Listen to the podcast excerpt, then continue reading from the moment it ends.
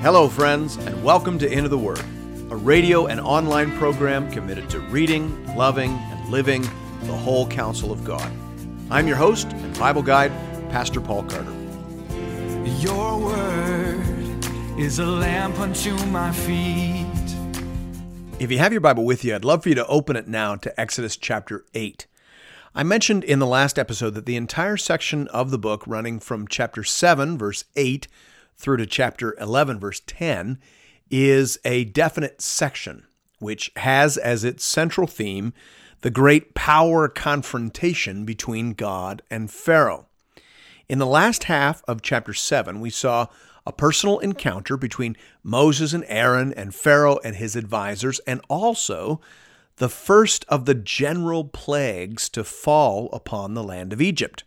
In chapter 8, we will encounter plagues 2 through 4. Hear now the word of the Lord, beginning at verse 1. Then the Lord said to Moses, Go into Pharaoh and say to him, Thus says the Lord, Let my people go, that they may serve me. Now let's just pause here for a second and notice something. Let's notice that freedom from Pharaoh was not freedom unto complete and total autonomy. God wasn't setting them free so that they could be completely independent people. No, He was setting them free from Pharaoh so that they could serve and worship Him. There is no such thing as absolute freedom in the Bible, not in the Old Testament and not in the New Testament either. In Romans 6, the Apostle Paul made that very clear. He said, Do you not know that if you present yourselves to anyone as obedient slaves, you are slaves of the one whom you obey, either of sin, which leads to death, or of obedience, which leads to righteousness? But thanks be to God that you who were once slaves of sin have become obedient from the heart to the standard of teaching to which you were committed, and having been set free from sin, have become slaves of righteousness. Close quote, Romans 6, 16 to 18. So, salvation in the New Testament is from the cruel master of sin to the life giving mastery of Jesus Christ. That's why Paul always referred to himself as a slave of Christ. Jesus was his new master now. And that was something to be celebrated because Jesus is wise and good and righteous.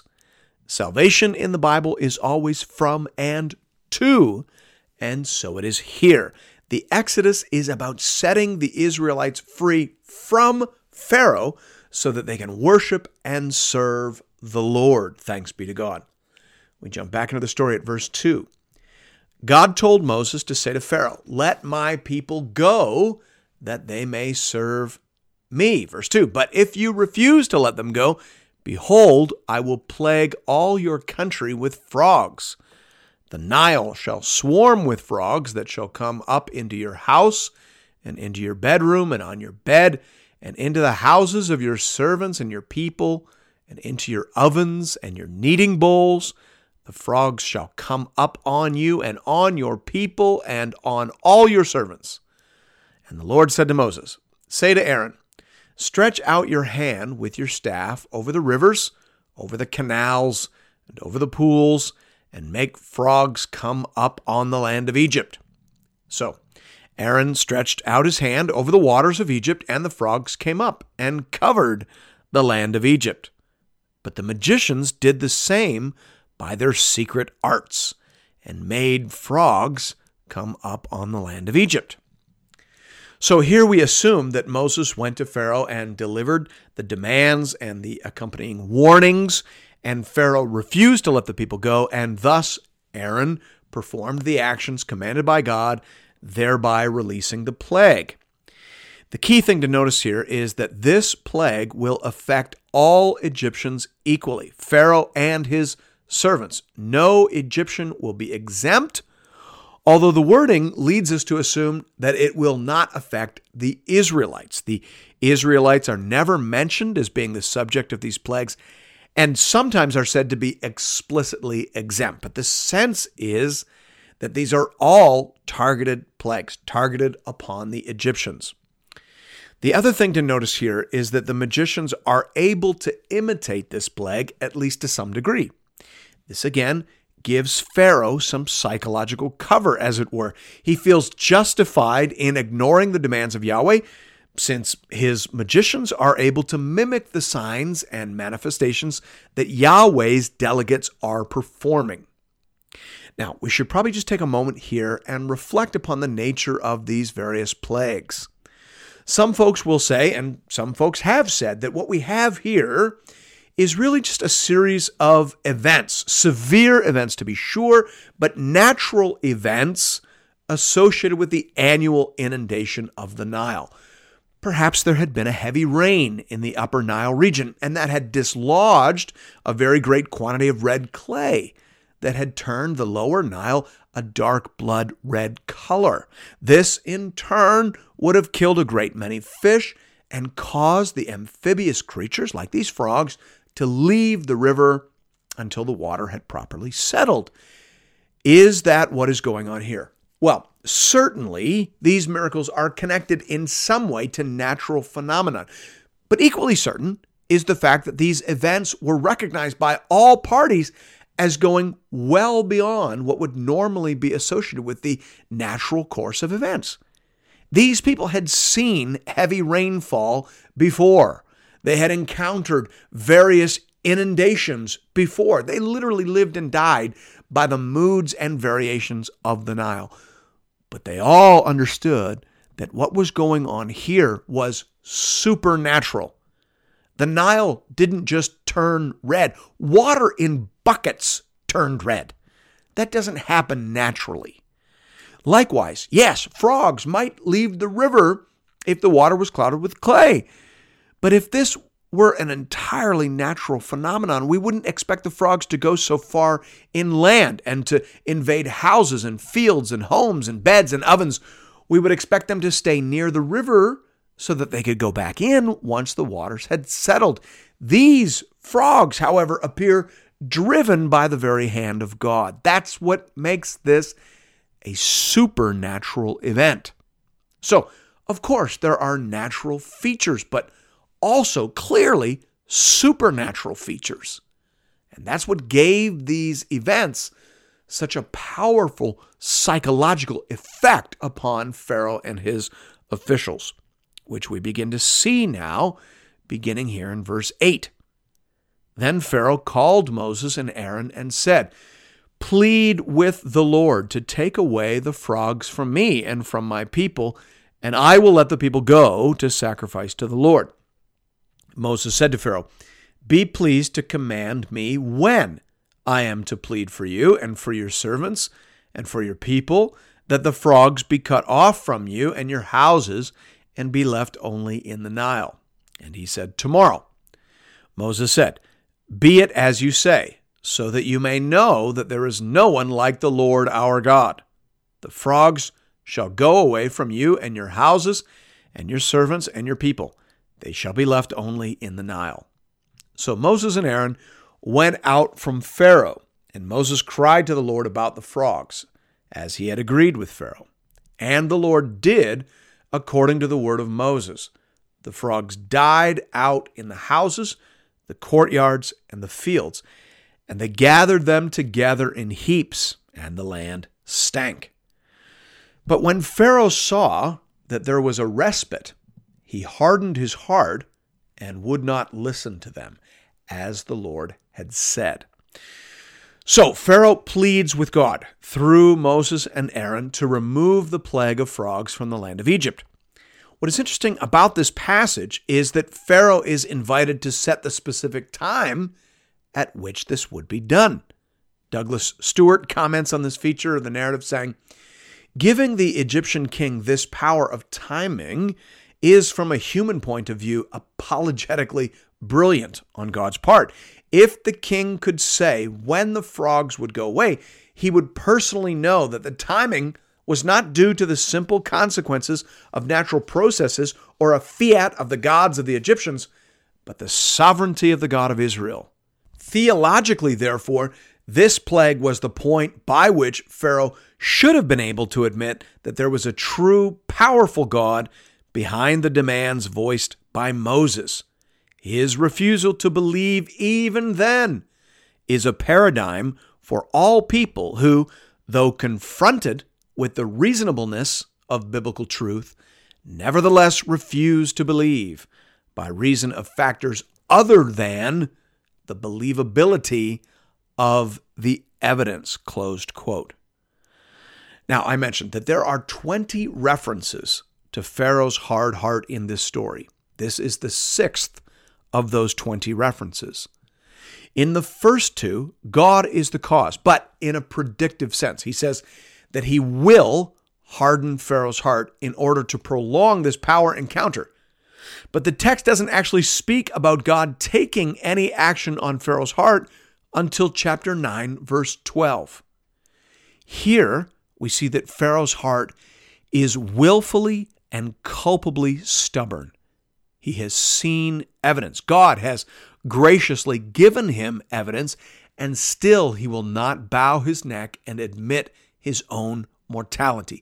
Pharaoh still holds on to his delusion of divinity in the face of overwhelming evidence to the contrary. As Stuart says, that is a paradigm for all human beings who refuse to bow before God as God, despite being given plenty of evidence for their own humanity and for God's overwhelming power and majesty. So, Pharaoh will not let the people go. He will not give in. He will not cry uncle. So the plagues and the power encounter must continue. Verse 16 Then the Lord said to Moses, Say to Aaron, Stretch out your staff and strike the dust of the earth, so that it may become gnats in all the land of Egypt. And they did so. Aaron stretched out his hand with his staff and struck the dust of the earth, and there were gnats on man and beast. All the dust of the earth became gnats in all the land of Egypt. The magicians tried by their secret arts to produce gnats, but they could not. So there were gnats on man and beast. Then the magician said to Pharaoh, This is the finger of God. But Pharaoh's heart was hardened, and he would not listen to them, as the Lord had said. This third plague involved clouds of gnats or mosquitoes. The Hebrew word for gnat can refer to any sort of small biting insect, but most scholars seem to assume that we are talking about mosquitoes here, and that definitely fits the sort of natural and supernatural context that we're looking at. The swamps and streams associated with the Nile were a perfect breeding ground for mosquitoes. But this is clearly something more than a bad mosquito season. This is a supernatural plague the numbers, and the instant appearance of these insects all testify to the divine source of this situation. Here also we are told that the magicians were not able to duplicate this miracle in any way. And that's a good reminder for us that false powers and deceiving spirits tend to deal in low level spiritual deception. The television faith healers deal in sore necks and stiff elbows, not cancer and spina bifida. This plague is clearly beyond the reach of their deceiving powers. And they're forced to admit that this is the very finger of God. But still, Pharaoh's heart was hardened. Verse 20. Then the Lord said to Moses, Rise up early in the morning and present yourself to Pharaoh as he goes out to the water, and say to him, Thus says the Lord, Let my people go, that they may serve me. Or else, if you will not let my people go, behold, I will send swarms of flies on you and your servants and your people and into your house. And the houses of the Egyptians shall be filled with swarms of flies, and also the ground on which they stand. But on that day I will set apart the land of Goshen, where my people dwell, so that no swarms of flies shall be there that you may know that I am the Lord in the midst of the earth. Thus I will put a division between my people and your people. Tomorrow this sign shall happen. And the Lord did so. There came great swarms of flies into the house of Pharaoh and into his servants' houses. throughout all the land of Egypt, the land was ruined by the swarms of flies. Then Pharaoh called Moses and Aaron and said, Go, sacrifice to your God within the land. But Moses said, It would not be right to do so, for the offerings we shall sacrifice to the Lord our God are an abomination to the Egyptians. If we sacrifice offerings abominable to the Egyptians before their eyes, will they not stone us? We must go three days' journey into the wilderness and sacrifice to the Lord our God as he tells us. So Pharaoh said, I will let you go to sacrifice to the Lord your God in the wilderness, only you must not go very far away. Plead for me. Then Moses said, Behold, I am going out from you, and I will plead with the Lord that the swarms of flies may depart from Pharaoh, from his servants, and from his people tomorrow. Only let not Pharaoh cheat again by not letting the people go to sacrifice to the Lord. So Moses went out from Pharaoh and prayed to the Lord. And the Lord did as Moses asked, and removed the swarms of flies from Pharaoh, from his servants, and from his people. Not one remained. But Pharaoh hardened his heart this time also, and did not let the people go. So here we have a fourth plague, and this time it is stated explicitly that the plague will not fall on the land of Goshen, where the Hebrews lived. Obviously, that would be quite remarkable for a plague of flies to somehow avoid one particular region. That would further mark this event off as supernatural in character. Here also, we begin to see the first cracks in Pharaoh's stubborn resistance. In verse 25, he proposes a, a sacrifice, a holiday, you might say, just not at Mount Sinai, but right here at home in Egypt. Then in verse 28, he sweetens the offer, saying that they can go a little ways out into the wilderness, but definitely not all the way to Sinai. Moses doesn't agree to these conditions, but he does promise to pray for the removal of the plague, which, once effected, does not lead to any softening on Pharaoh's part. Rather, as we've come to expect, Pharaoh hardened his heart and reneged on his previous concessions. Again, God told Moses to expect this. He knew Pharaoh's heart, and he was sovereign over Pharaoh's heart. He knew that this power encounter was not going to end until Pharaoh was ready to completely and entirely surrender to every demand and requirement of the Lord. Thanks be to God. And thank you for listening to Into the Word. If you're interested in additional resources or previous episodes and series, you can find those over the website at www.intotheword.ca. You can also check us out on Facebook, and I hope you do. We have a growing community of Bible readers over there, and we post daily encouragements and conversation starters. Hope to see you there. And hope to see you again tomorrow, right here, for another episode of Into the Word.